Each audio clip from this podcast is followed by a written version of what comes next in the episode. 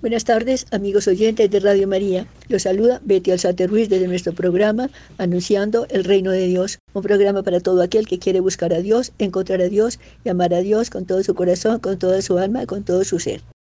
Bueno, vamos a hablar de dos temas muy importantes que tienen relación pues, con estos días. Vamos a hablar de la ascensión del Señor a los cielos y luego hablamos de Pentecostés.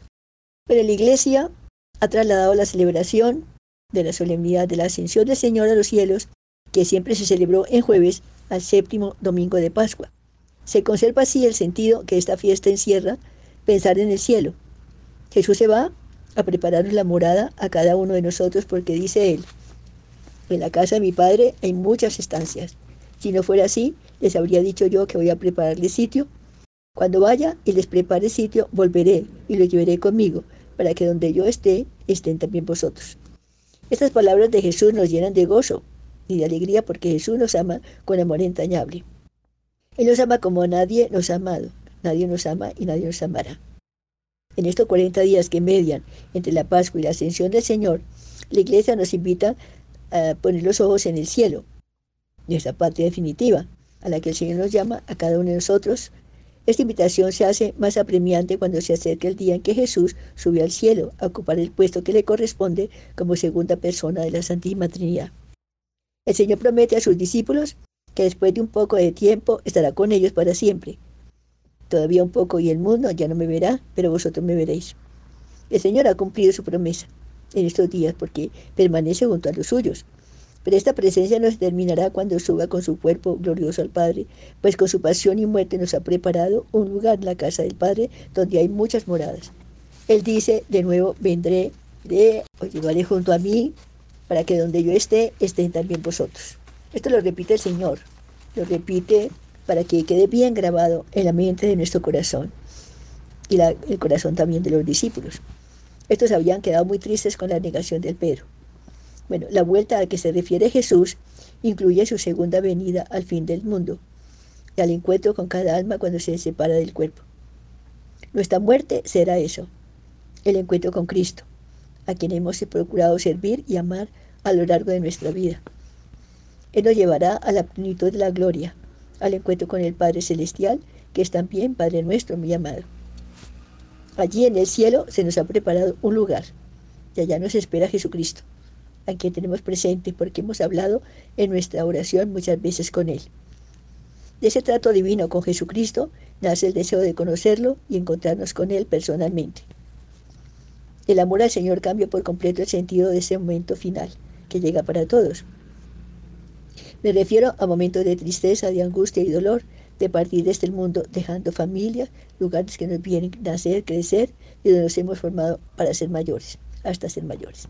La angustia de un adiós definitivo y el adiós último en nuestra vida es doloroso y fuerte. Los que se quieren procuran verse. Los enamorados solo tienen ojos para, para su amor. ¿No es lógico entonces que sea así? El corazón humano es susceptible a esos deseos que nacen del amor. La ascensión del Señor es pues un llamado a pensar en el cielo. Pensemos en el cielo. Ese, ese pensar en el cielo es importante porque el cielo es la residencia definitiva de toda alma. El pensamiento del cielo nos ayudará a vivir desprendidos de todos los bienes materiales y también superar las circunstancias difíciles que se nos presentan en nuestra vida. La esperanza del cielo nos da fuerza para el pequeño martirio, ese martirio diario que siempre vivimos, unos más y otros menos, pero que vivimos. Entonces, ¿qué importa sufrir aquí si gozamos allá? Pensar en el cielo te da fuerza, ánimo y valor. Los niños de Fátima, Jacinta, Francisco y Lucía, los tres querían, de verdad, de verdad querían irse al cielo, pronto. Cuando vieron a la Santísima Virgen María de Fátima, cuando la vieron, cuando conversaron con ella, quería cada uno irse rápido para el cielo. Pensar en el cielo nos anima a rezar. Rezar cuando trabajamos, cuando vamos por la calle, o simplemente cuando pensamos en el premio que hay guarda a quienes aman y siguen las huellas de Jesucristo. A la hora de la tentación, piensa en el amor que en el cielo te aguarda. Fomenta la virtud de la esperanza. El premio es muy grande y está muy cerca, más cerca de lo que pensamos. El pensamiento de ese encuentro definitivo al que somos llamados nos ayudará a estar vigilantes en las cosas grandes y en las cosas pequeñas, haciéndolas excelentes como si fueran las últimas antes de irnos al cielo. Bueno, ¿qué más podemos decir nosotros de esta, de esta fiesta tan importante que acabamos de vivir? Que vivimos ya. Primero vivimos la ascensión y después la Pentecostés. No existen palabras para expresar ni de lejos lo que ah, será nuestra vida en el cielo, que Dios ha permitido a aquellos que lo aman, como se lo recuerda Juan en 3.22, estaremos con Cristo y veremos a Dios. No nos olvidemos, estaremos con Cristo y veremos a Dios. En el Antiguo Testamento se describe la felicidad del cielo evocando la tierra prometida, después de tan largo y duro caminar por el desierto de esta vida. Allí en la nueva y definitiva patria se encuentran todos los bienes, allí se terminarán las fatigas de tan largo y difícil peregrinaje.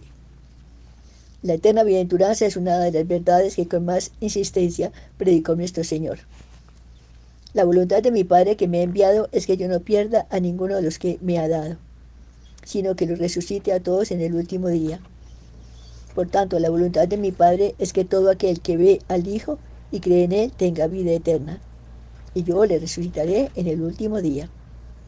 Oh Padre, dice en la última cena, yo deseo ardientemente que aquellos que tú me has dado estén conmigo allá donde yo esté, para que contemple mi gloria, que tú me has dado porque tú me amaste antes de la creación del mundo. Esto está en Lucas 17, 24. Los apóstoles nos hablan frecuentemente de esa felicidad que esperamos.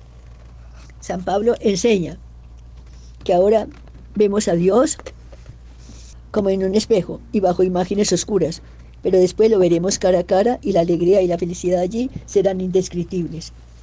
La felicidad de la vida eterna consistirá pues ante todo en la visión directa e inmediata de Dios. Es no solo un perfecto conocimiento intelectual, sino también comunión de vida con Dios unitrino. Ver a Dios es encontrarse con Él, ser felices con Él, llegando así a la cumbre de la verdadera felicidad. Nos encontramos también con las personas que hemos querido, en esta tierra y que nos precedieron en eterna. Familia, amigos, conocidos y vecinos. San Agustín afirma con toda claridad, resucitará esta carne, la miseria que muere sepultada. La carne que ahora enferma y padece dolores es la misma que ha de resucitar. Nuestra personalidad puede seguir siendo la misma y tendremos el propio cuerpo, pero revestido de gracia y esplendor si hemos sido fieles todo lo que hemos visto hasta ahora sobre la ascensión del Señor a los cielos es muy interesante. Pero me parece a mí más interesante hablar de cómo ganarnos el cielo. San Pablo dice que a viva fuerza, pero veamos un poco más según el catecismo de la Iglesia Católica. ¿Qué dice la Iglesia Católica? Dice así. El reino de los cielos pertenece a los pobres, a los pequeños, es decir, a los que lo acogen con un corazón humilde. Jesús fue enviado para anunciar la buena nueva a los pobres. Esto lo encontramos en Lucas 4.18, Lucas 7.22. Los declara bienaventurados porque ellos es el reino de los cielos. Mateo 5.3. A los pequeños es a quienes el Padre se ha dignado revelar las cosas ocultas a los sabios y prudentes. Mateo 11.25. Jesús, desde el pesebre hasta la cruz, comparte la vida de los pobres, conoce el hambre. Marcos 2.23, 26, Marcos Mateo 21, 18. Y conoce la sed, el hambre, la sed y la privación. Y aún más, se identifica con los pobres de toda clase y hace del amor activo hacia ellos la condición para entrar en el reino. Mateo 25, 31, 46.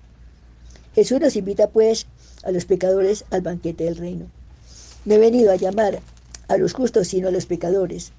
Marcos 2, 17, Timoteo 1, 15 los invita a la conversión, sin la cual no se puede entrar en el reino, pero, la nuestra pero le muestra de palabra y con ellos la misericordia sin límites de su Padre hacia ellos. Y la inmensa alegría en el cielo por un solo pecador que se convierta. Lucas 15, 7. Jesús nos muestra muchos caminos para poder llegar a la meta suprema del hombre. El reino de los cielos, pero que quede claro, no bastan las palabras, faltan las obras. Ahora, si me piden un consejo en este sentido, ¿qué digo? ¿Cómo vivir o qué hacer para merecer el reino de los cielos? Pues comencemos entonces por el principio. Primero, acercarse a Dios. Sin esa cercanía, imposible. Hay que acercarse a la fuente de todas las gracias. Él es la fuente. Si ustedes conocen o tienen una persona que esté muy lejos de Dios, recen, recen mucho y pidan en nombre de Jesucristo que esa persona se acerque a Dios y verán el feliz resultado que tiene. Bueno, dos, disponer el corazón que es entregarlo al Señor. Díselo con palabras y con hechos. Señor, lléname, Señor, con tu espíritu. Lléname, Señor, con tu espíritu. Creo que hay una canción carismática en este sentido. Como dice la canción que cantamos con todo el alma en la liturgia y déjame seguir el fuego de tu amor aquí en mi corazón, Señor, aquí en mi corazón. Entregar el corazón a Dios no es mío, Señor, es tuyo. Tómalo para ti y no me lo devuelvas, sino allá en la eternidad para continuar amándote más y más. Luego, tercero, hacerse pequeños, no grandes y poderosos. Menos mirar por encima del hombro a las personas, pequeños delante de Dios. Soy el último, Señor, díselo, despacio y de corazón. Soy la última, Señor. Quiero ser la última. Y no me dejes, no me dejes crecer, diría yo. No me dejes crecer. No quiero ser grande, sino pequeña, delante de ti. Tan pequeñita que pueda, Señor, tomarme entre tus brazos como lo hiciste con la oveja perdida. Soy esa oveja perdida y pequeñita, Señor, para que me tomes y me coloques en tus hombros. Cuarto, pobre, muy pobre porque primero son los bienes de arriba y no los de abajo, porque los de aquí son basura, como dice San Pablo, y se acaban muy pronto. San Agustín también dice, cuando sale el relámpago nacemos y aún dura su fulgor cuando morimos. Tempo breve. El tiempo es breve, muy breve, y con esa misma brevedad terminan también las riquezas si las tenemos. ¿Quién puede entrar en el monte? ¿Quién puede entrar al monte del Señor? ¿Quién puede entrar en el recinto sagrado? El, hombre de manos inocentes y puro corazón. El que no confía en los ídolos, ni jura contra el prójimo. Ese recibirá la bendición del Señor y le hará justicia el Dios de salvación. Nuestro fin de este caminar en la tierra es la casa del Padre, nuestra morada definitiva, como lo, como lo hemos venido diciendo. Ahora, el Apocalipsis en 27.5 nos enseña mediante símbolos la realidad de la vida eterna, que es donde se verá cumplido el anhelo del hombre, la visión de Dios y la eterna felicidad. San Juan nos habla del destino de quienes fueron fieles a Dios en esta vida, el cielo.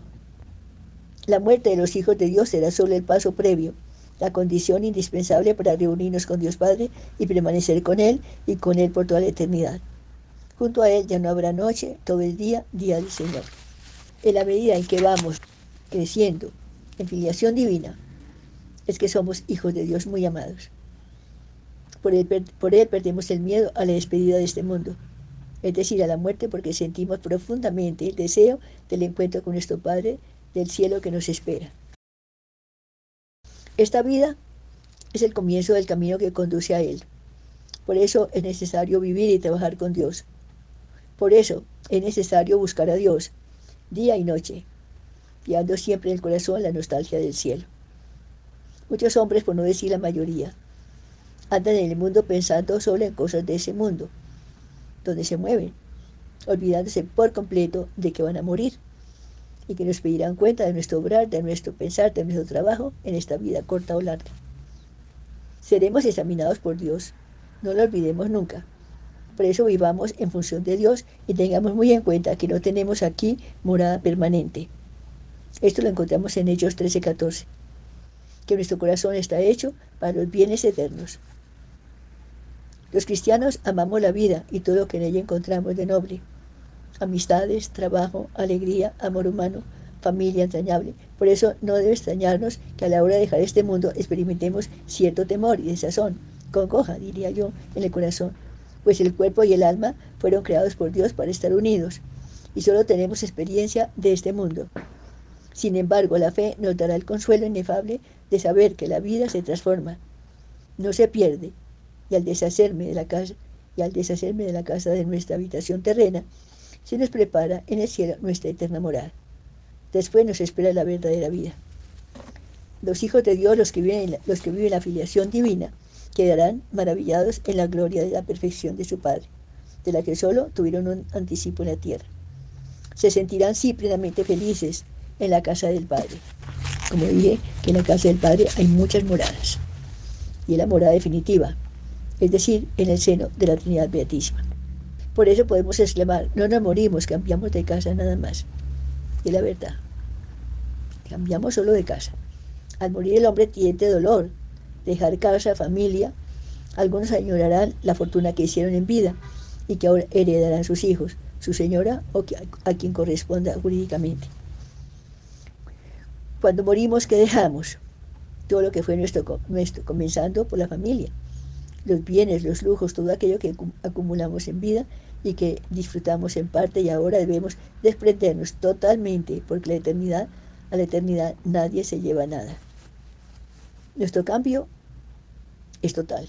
Mejor, no lo sabemos. Tal vez si hemos buscado a Dios en esta tierra y lo hemos encontrado, lo hemos amado, muy, muy seguramente será mejor.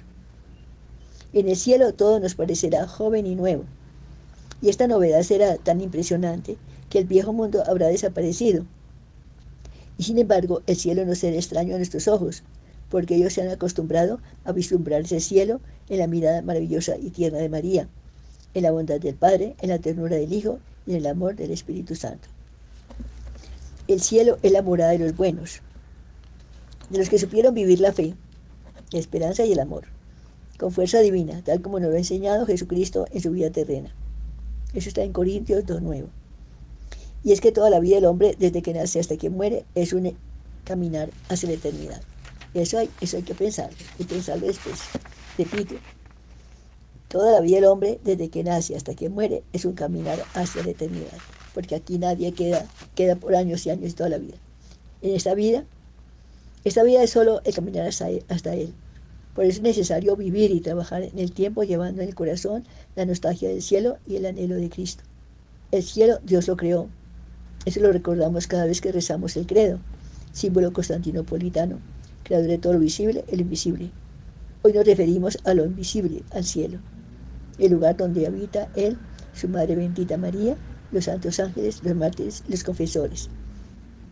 El cielo es el lugar donde vive la Santísima Trinidad, donde está María en cuerpo y alma, donde vive San José, viven los santos y santas, purificadas completamente a tierra o bien en el purgatorio, porque nadie puede entrar en la gloria sin ser purificado de toda culpa. Esa es la razón del purgatorio.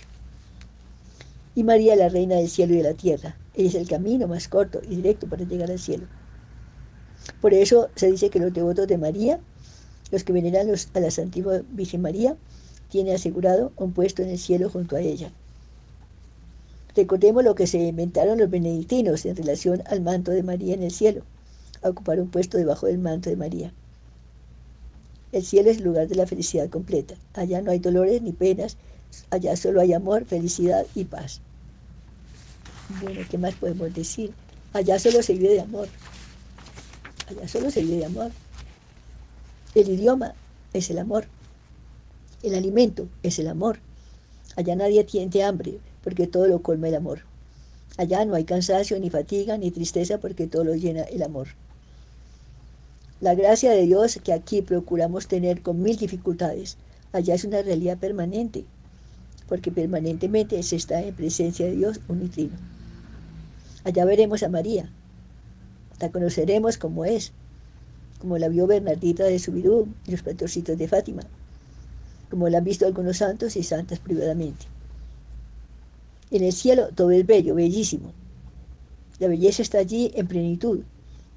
La Santísima Trinidad y María, las bellezas más grandes del cielo. San José, otra belleza. Y así podemos seguir mencionando todas las bellezas del cielo. Allá no hay sueño, no hay hambre, solo hay dicha y alegría constantes. Ahora, ¿qué dice la iglesia en relación al cielo? Pues dice mucho. Yo saqué solo unos apuntes, unos pocos, unos pocos apuntes. Dice que las almas de los justos, que en el instante de la muerte se hallan libres de toda culpa y pena y pecado, entran en el cielo. Ahora, ¿qué dice la escatología? El cielo es pues un lugar y estado de perfecta felicidad sobrenatural, la cual tiene su razón de ser en la visión de Dios y en el perfecto amor a Dios que de ella se deriva. El Papa Benedicto XII declaró en su constituciones dogmática Benedictus Deus 1336, que las almas purificadas entran en el cielo y contemplan inmediatamente la esencia divina, viéndola cara a cara. Pues dicha esencia divina se, se manifiesta inmediata y abiertamente, de manera que clara y sin velos, y las almas en virtud de esa visión y en gozo, entonces son verdaderamente dichosas. Verdaderamente dichosas, claro. Y tienen vida eterna y eterno descanso. Jesús presenta la felicidad del cielo bajo la imagen de un banquete de bodas. Esa también es muy importante, esa descripción y esa parábola tan maravillosa del banquete de bodas. Entonces la condición para alcanzar la vida eterna es conocer a Dios y a Cristo. Esta es la vida eterna, que te conozcan a ti, único Dios verdadero, y a tu, madre, a tu enviado Jesucristo. Juan 17.3. A los limpios de corazón se les promete que verán a Dios. Bienaventurados los limpios de corazón, porque ellos verán a Dios. Mateo 5, 8. Bueno, aquí vamos a un corte musical para continuar con la otra charla, la otra también importante, esta fiesta de Pentecostés que acabamos de celebrar el domingo.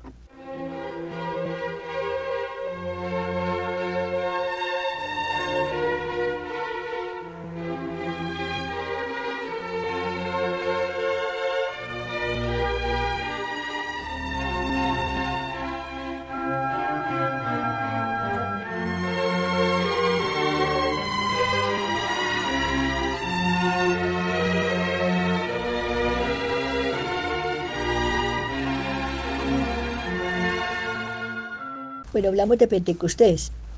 Así termina el tiempo pascual. Para dar paso a la segunda parte del tiempo ordinario, con la asistencia del Espíritu Santo. Justamente la solemnidad de Pentecostés nos muestra el tiempo y ritmo que la Iglesia de Cristo va llevando. Por eso se celebró la venida del Espíritu Santo, sobre el cual aquel primer grupo de apóstoles y discípulos que después de la muerte y resurrección de Jesús se seguían reuniendo para orar y recordar al Maestro. La venida del Espíritu Santo tuvo un efecto maravilloso.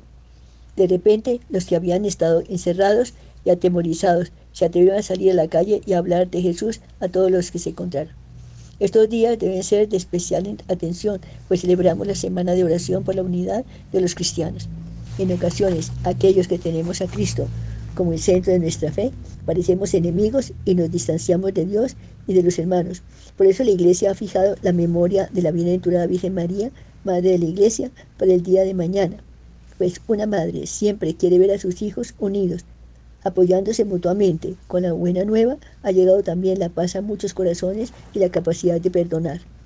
Tal y como Jesús en el Evangelio les dice a los apóstoles, hoy son muchos los que se siguen dejando llevar por el Espíritu Santo y dan testimonio de las maravillas de Dios con sus palabras y forma de comportarse. Con su amor, con su amor por todos y su capacidad de servir a los más pobres y necesitados, hacen que todos comprendan el amor con que Dios nos ama en Jesús, con su capacidad de perdonar. Van llenando de paz los corazones de todos.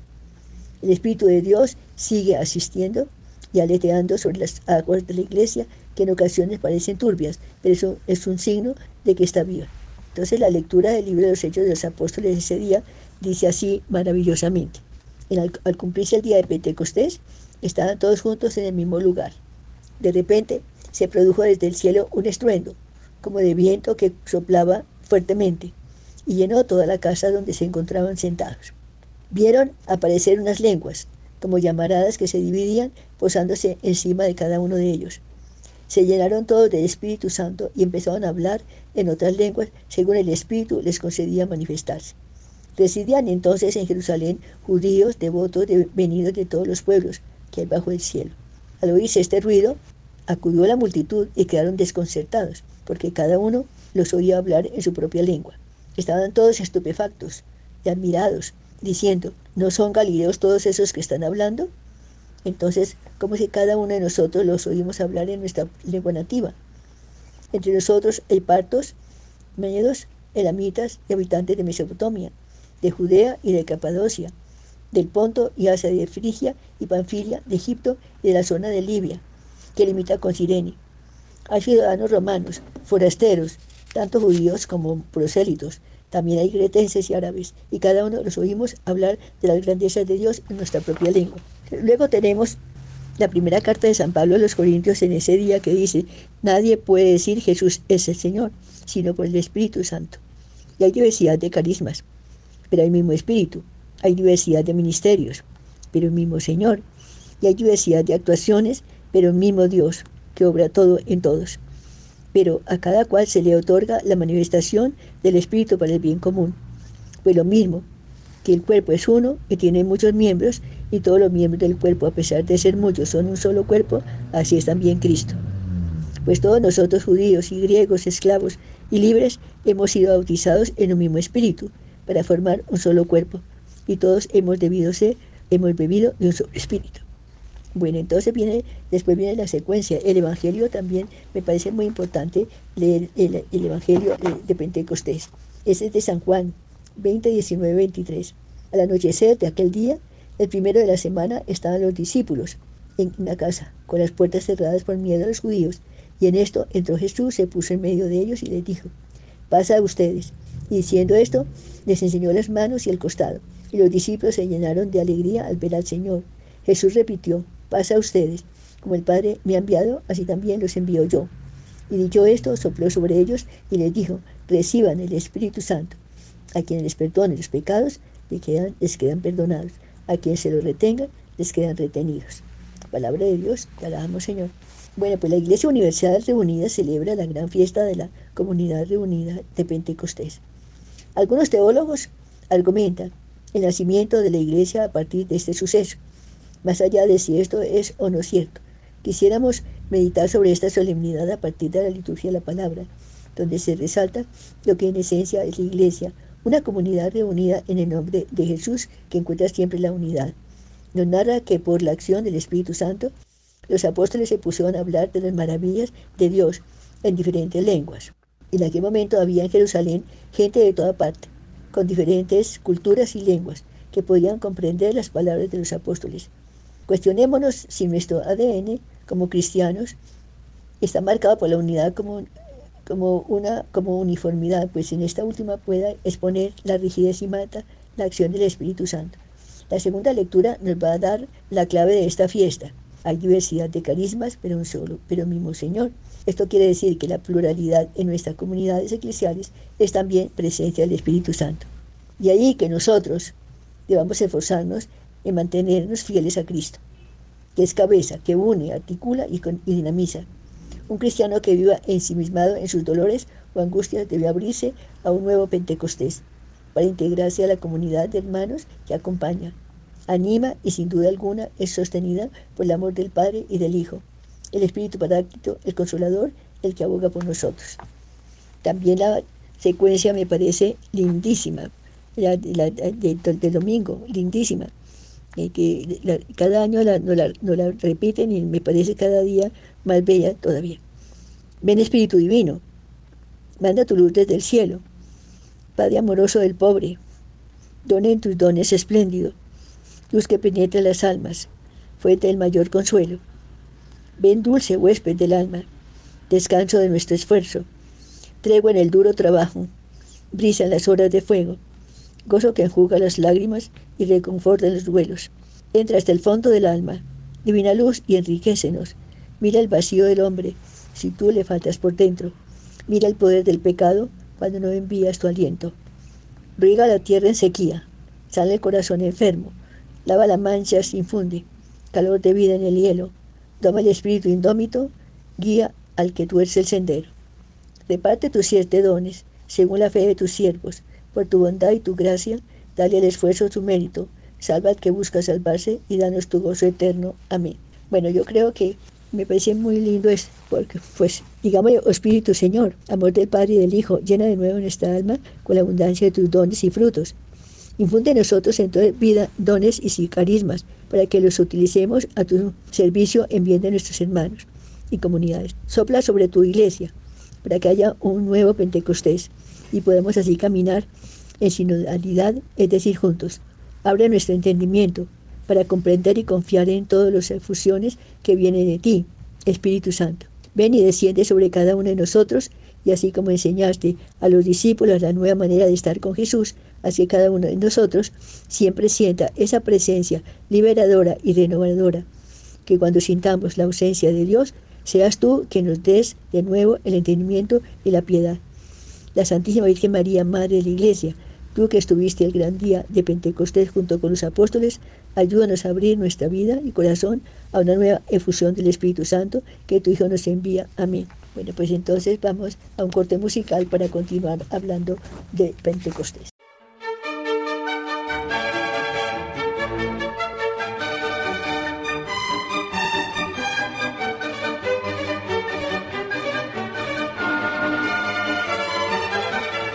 Bueno, 50 días después de Pascua, él esperaba fiesta de Pentecostés.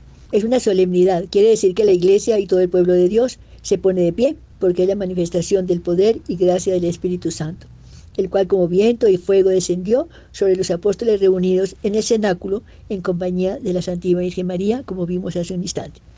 Aquí el Espíritu Santo se manifiesta claramente en aquellos elementos que solían acompañar la presencia de Dios en el Antiguo Testamento, el viento y el fuego, el fuego aparece en la Sagrada Escritura como el amor que lo penetra todo y como elemento de purificación.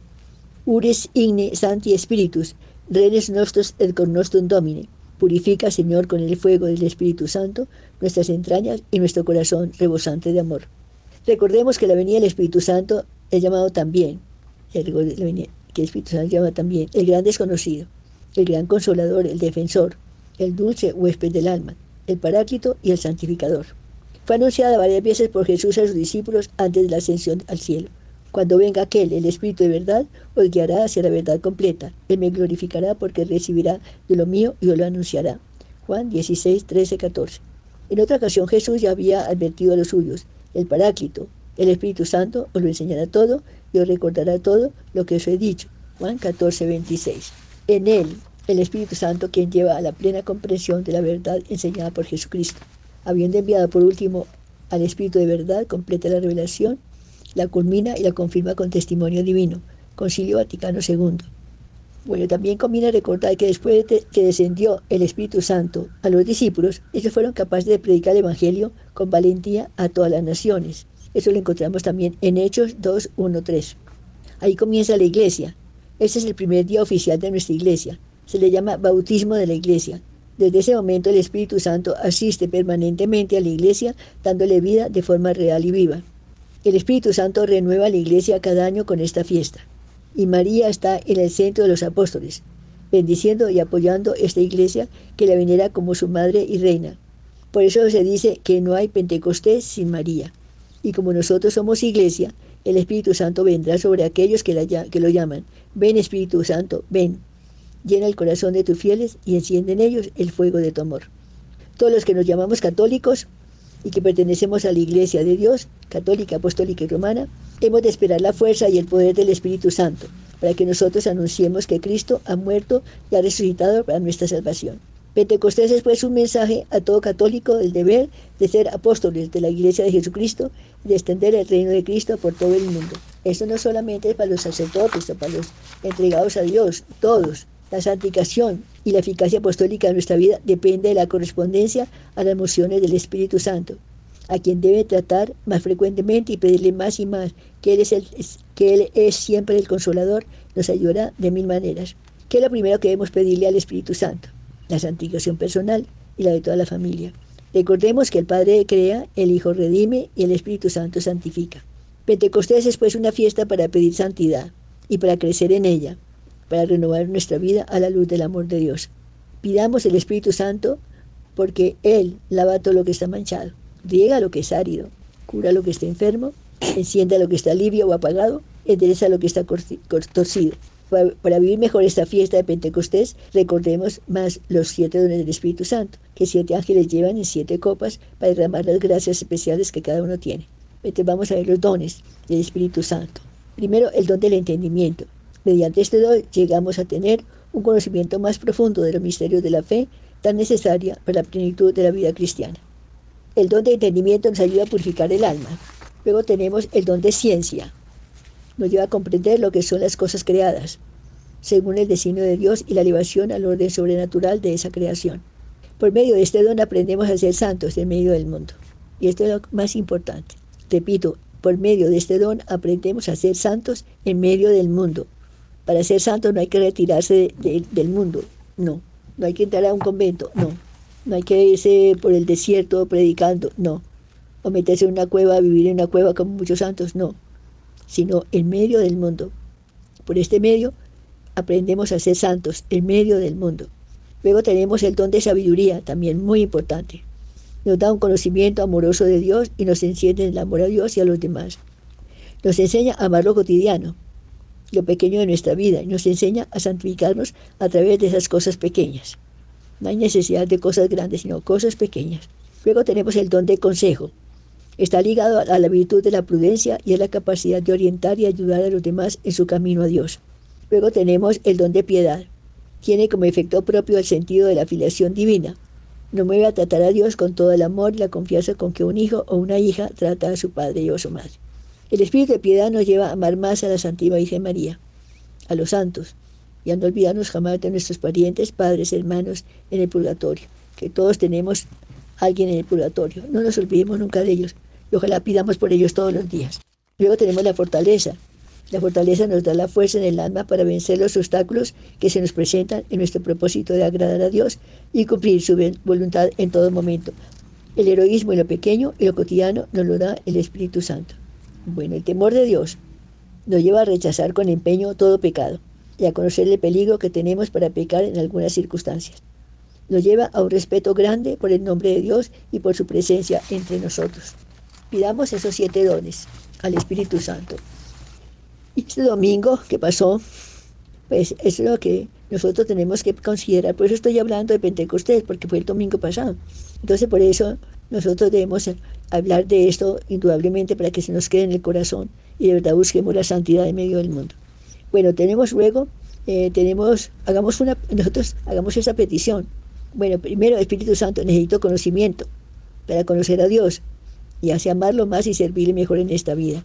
Luego, necesito sabiduría, Señor, para conocer el misterio de Dios revelado en parte en su iglesia, en sus sacramentos y en su palabra. Necesito ciencia para conocer el lenguaje de Dios traducido en el acontecer diario de mi vida, del mundo y de la iglesia. Necesito fortaleza para saber llevar todos y cada uno de los obstáculos, penas y sufrimientos como cruz que debe cargar el discípulo porque no es más que su maestro. También necesito piedad para amarte, Señor, con todo mi ser para amar a los demás, porque todos tienen algo de ti y son tus hijos para amar todo lo que me rodea. Necesito el don de consejo para dirigir y conducir a todos hacia ti, Señor. También muy importante, dirigir y conducir a todos, a todos los que nos encontremos, a nuestra familia, a nuestros papás, nuestros abuelos, nuestros amigos, nuestros primos. Luego, necesito temor de Dios para respetar todo lo tuyo y todo lo que tiene que ver contigo. Respetar tu presencia entre nosotros, respetar tus mandamientos, respetar tu palabra y seguirla hasta el fin. Lluevan estos siete dones del Espíritu Santo sobre el mundo para salvarlo, pero especialmente sobre nuestros corazones contritos que quieren llenarse de ti para tener más fuerza y más luz tan necesaria para seguir el camino de Dios.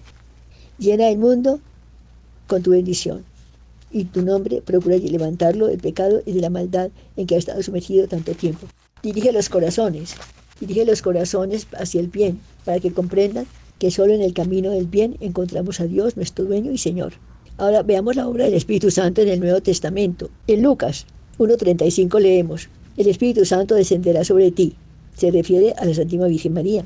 Y el poder del Altísimo te cubrirá con su sombra. Por eso el que nacerá será llamado Santo Hijo de Dios. En Mateo 1.18 leemos, María estaba desposada con José, pero antes que comenzaran a vivir juntos, se encontró que ella había concebido por obra del Espíritu Santo.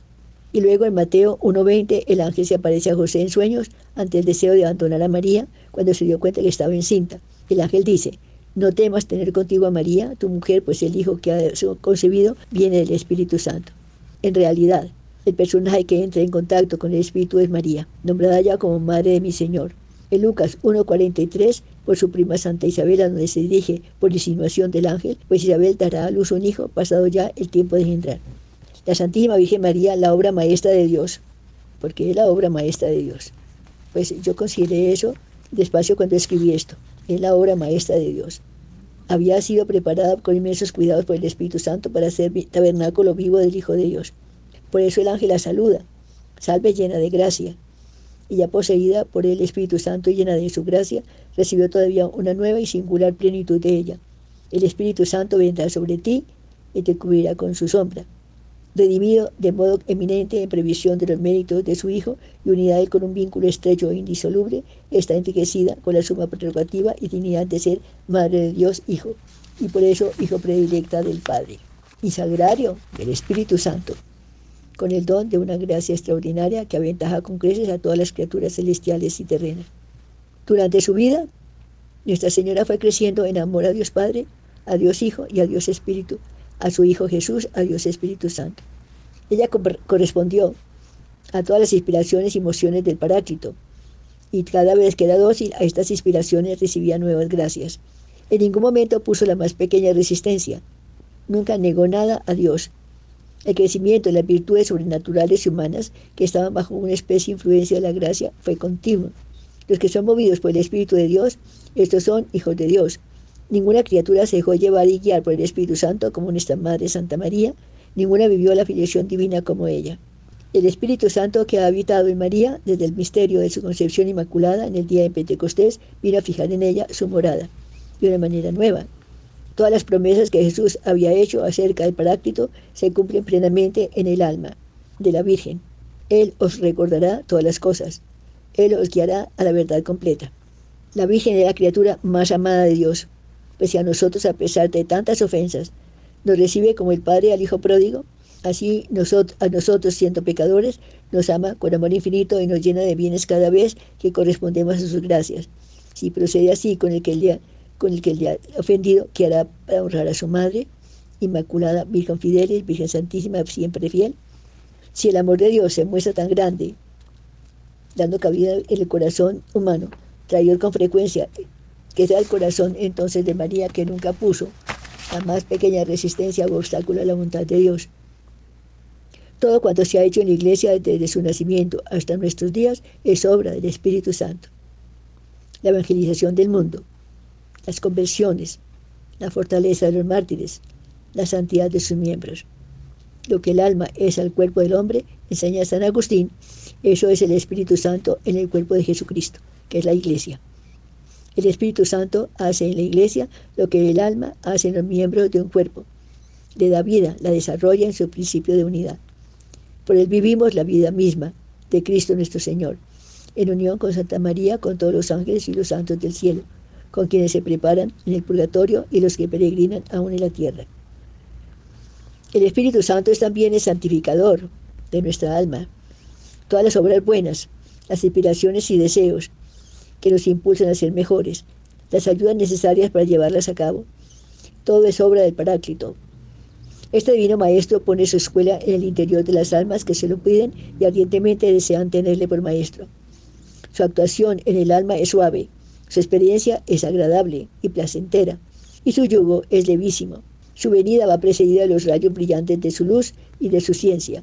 Viene con la verdad del genuino protector que viene a salvar, a curar, a enseñar, a aconsejar, a fortalecer, a consolar, a iluminar, en primer lugar, la mente de los, del que lo recibe y después por obra de éste la mente de los demás. Y del mismo modo que el que se hallaba en tinieblas al salir el sol recibe su luz en los ojos del cuerpo, contempla con toda claridad lo que antes no veía, así también al que es hallado digno del Espíritu Santo se le ilumina el alma y levantado por encima de su razón natural ve lo que antes ignoraba. Después de Pentecostés, la Virgen es el corazón de la iglesia. El Espíritu Santo que la había preparado para ser madre de Dios, ahora en Pentecostés la dispone para ser madre de la iglesia y de cada uno de nosotros. Por eso el Espíritu Santo no cesa de actuar en la iglesia, haciendo surgir por todas partes nuevos deseos de santidad, nuevos hijos y a la vez mejores hijos de Dios, que tienen en Jesucristo el modelo acabado, pues es el primogénito de muchos hermanos. Nuestra Señora, colaborando activamente con el Espíritu Santo en las almas, ejerce su maternidad sobre todos sus hijos. Por eso es proclamada con el título de Madre de la Iglesia, es decir, Madre de todo el pueblo de Dios tanto de los fieles como de los pastores, que le llaman Madre Amorosa y queremos proclamaba Pablo VI que de ahora en adelante sea honrada e invocada por todo el pueblo cristiano con este gratísimo título.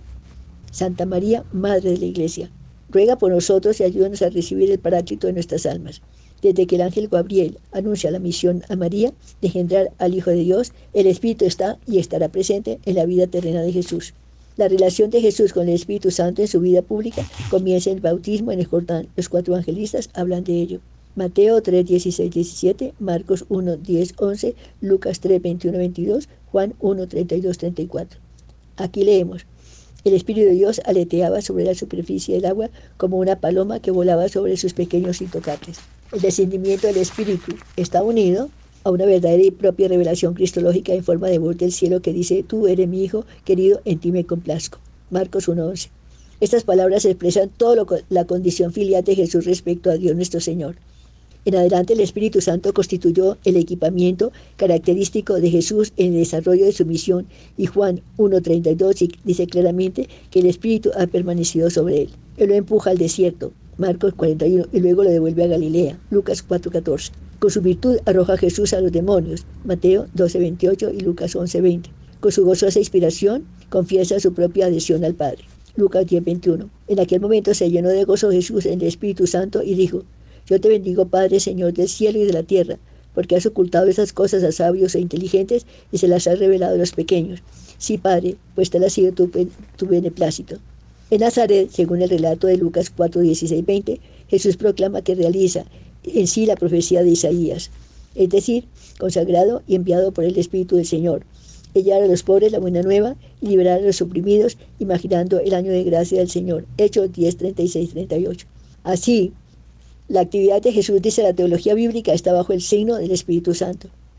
La enseñanza dada por Jesús, hombre, sobre el Espíritu difiere notablemente según se trata de los sinópticos o del cuarto Evangelio. En los sinópticos Jesús expresa con parsimonia sobre el tema. Jesús habla del Espíritu en cuatro momentos y en cuatro aspectos diversos. En primer lugar tenemos el difícil pasaje de la blasfemia contra el Espíritu Santo que no será perdonada. Mateo 12, 31, 32. Por eso os digo, todo pecado y blasfemia se perdonará a los hombres, pero la blasfemia del Espíritu Santo no será perdonada. Y al que diga una palabra contra el Hijo del Hombre se le perdonará, pero al que la diga contra el Espíritu Santo no se le perdonará ni en este mundo ni en el otro.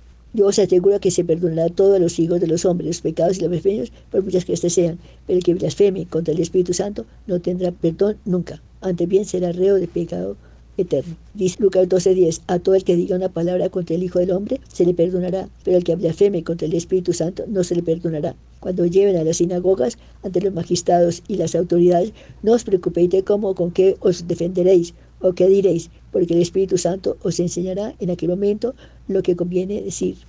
En segundo lugar, pues si vosotros que sois malos sabéis dar vuestros hijos cosas buenas, cuanto más el Padre del cielo dará el Espíritu a quienes se lo pidan. Y en tercer lugar, los sinópticos hablan sobre la asistencia concedida por el Espíritu Santo a los discípulos perseguidos y entregados a la autoridad. Tenemos según el contexto del discurso misionero. Está Marcos 3.11. Y luego tenemos contexto del desarrollo escatológico Lucas 2, 2. Contexto de exhortación a dar testimonio con valor. El Espíritu aparece al mismo tiempo como iluminación interior, fuerza y sostén para confesar la fe cristiana contra todo temor. En cuarto lugar, solo en Mateo 28.10 se pone en labios de Jesús resucitado la consigna de enseñar a todas las gentes, bautizándolas en nombre del Padre, del Hijo y del Espíritu Santo. Los nombres más característicos entonces son Espíritu de verdad. Se refiere a la verdad personal de Jesús, que es, Jesús. Paráclito, Mateo 14.16. Ahora ha llegado el tiempo en, que, en el que realmente Jesús puede bautizar con el Espíritu Santo. Pero se expresó bien el día de Pentecostés. Y aquí como se expresa Pablo en Romanos 15, 18 y 19. A propósito de la actividad apostólica, solo me atreveré a hablar de lo que por mí medio ha realizado Cristo para la obediencia a los paganos, a la fe y con el poder del Espíritu Santo. Todos fuimos bautizados en un solo Espíritu. Gálatas 3:27. Fuera de discusión tenemos en 2 Corintios 3:17 que el Señor es el Espíritu. En varios pasajes paulinos, Tesalonicenses 28, eh, Galatas 4, 6, Romanos 8, 9, Filipenses 1, 19, se habla del Espíritu del Hijo, del Espíritu de Cristo y del Espíritu de Jesús. Bueno, entonces yo creo que hasta aquí mi capítulo hoy sobre la ascensión y Pentecostés y todos los dones del Espíritu Santo. Esto para meditar en esta semana. Yo creo que es un, un tema muy importante en nuestra vida personal porque se trata de la santidad como siempre, todos estos capítulos son enfocados a esa santidad que necesitamos para poder llegar al cielo. Bueno, hasta aquí mi programa de hoy. Recen ustedes por mí, que yo rezaré por ustedes. Dios los bendiga y hasta la próxima semana, Dios mediante.